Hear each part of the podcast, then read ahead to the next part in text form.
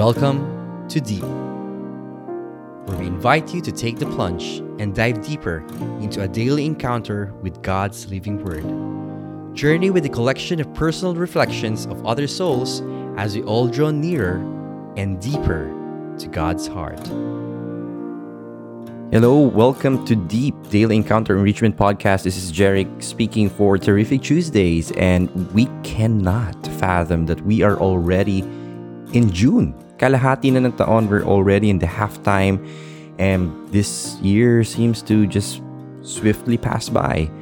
But as we continue our commitment to bring you God's Word every single day and to reflect on it, today I'm going to reflect on the Gospel of Mark, chapter 12 verse 13 to 17. Next, the priests, the scribes, and the elders sent to Jesus some Pharisees and some Herodians to catch him in what he said.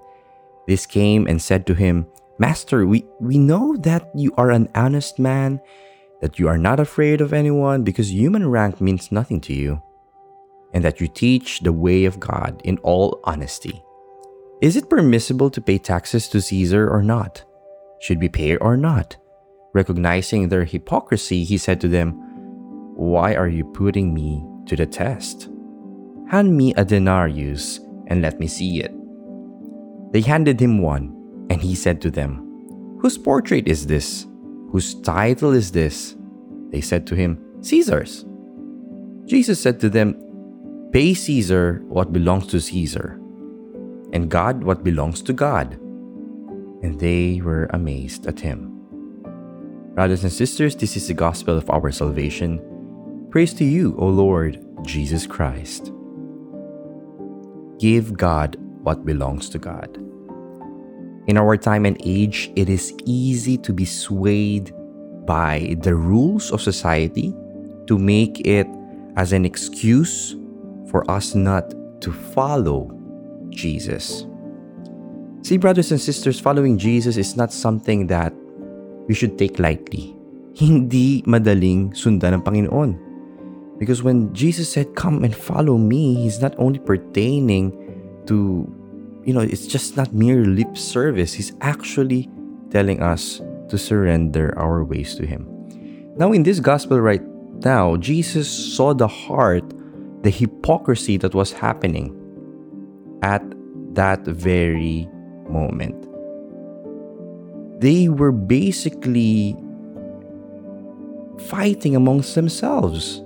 This also happens today. Many times, a group of person, society, uh, a community, let's say, may it be religious or not, they get together to defend their privileges against those who inconvenience them with the announcement of truth and justice.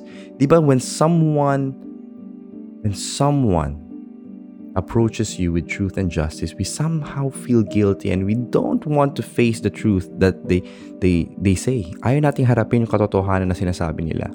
And so it was the same thing that was happening here. Jesus was telling them the truth. They were seeing themselves on the parables of Jesus, and so they want to entrap him by saying that then who then what do we give to Caesar? But Jesus swiftly replies, Wala nang paligoy-ligoy pa. He didn't dabble. He said, You give unto Caesar what is unto Caesar. For example, we live in a Muslim country. Whatever the rules are here, we adhere to them, but not at the expense of our morality and the faith, the Roman Catholic faith, to which we believe in. We give what is required of us here in this country, but at the same time, we do not forget to give to God what belongs to God. And that is simply what Jesus was trying to say. Brothers and sisters, I want you to leave this day with a question What is the meaning of this sentence today to you? Give to Caesar what belongs to Caesar, and to God what belongs to God. Let us pray. In the name of the Father, and the Son, and of the Holy Spirit. Amen.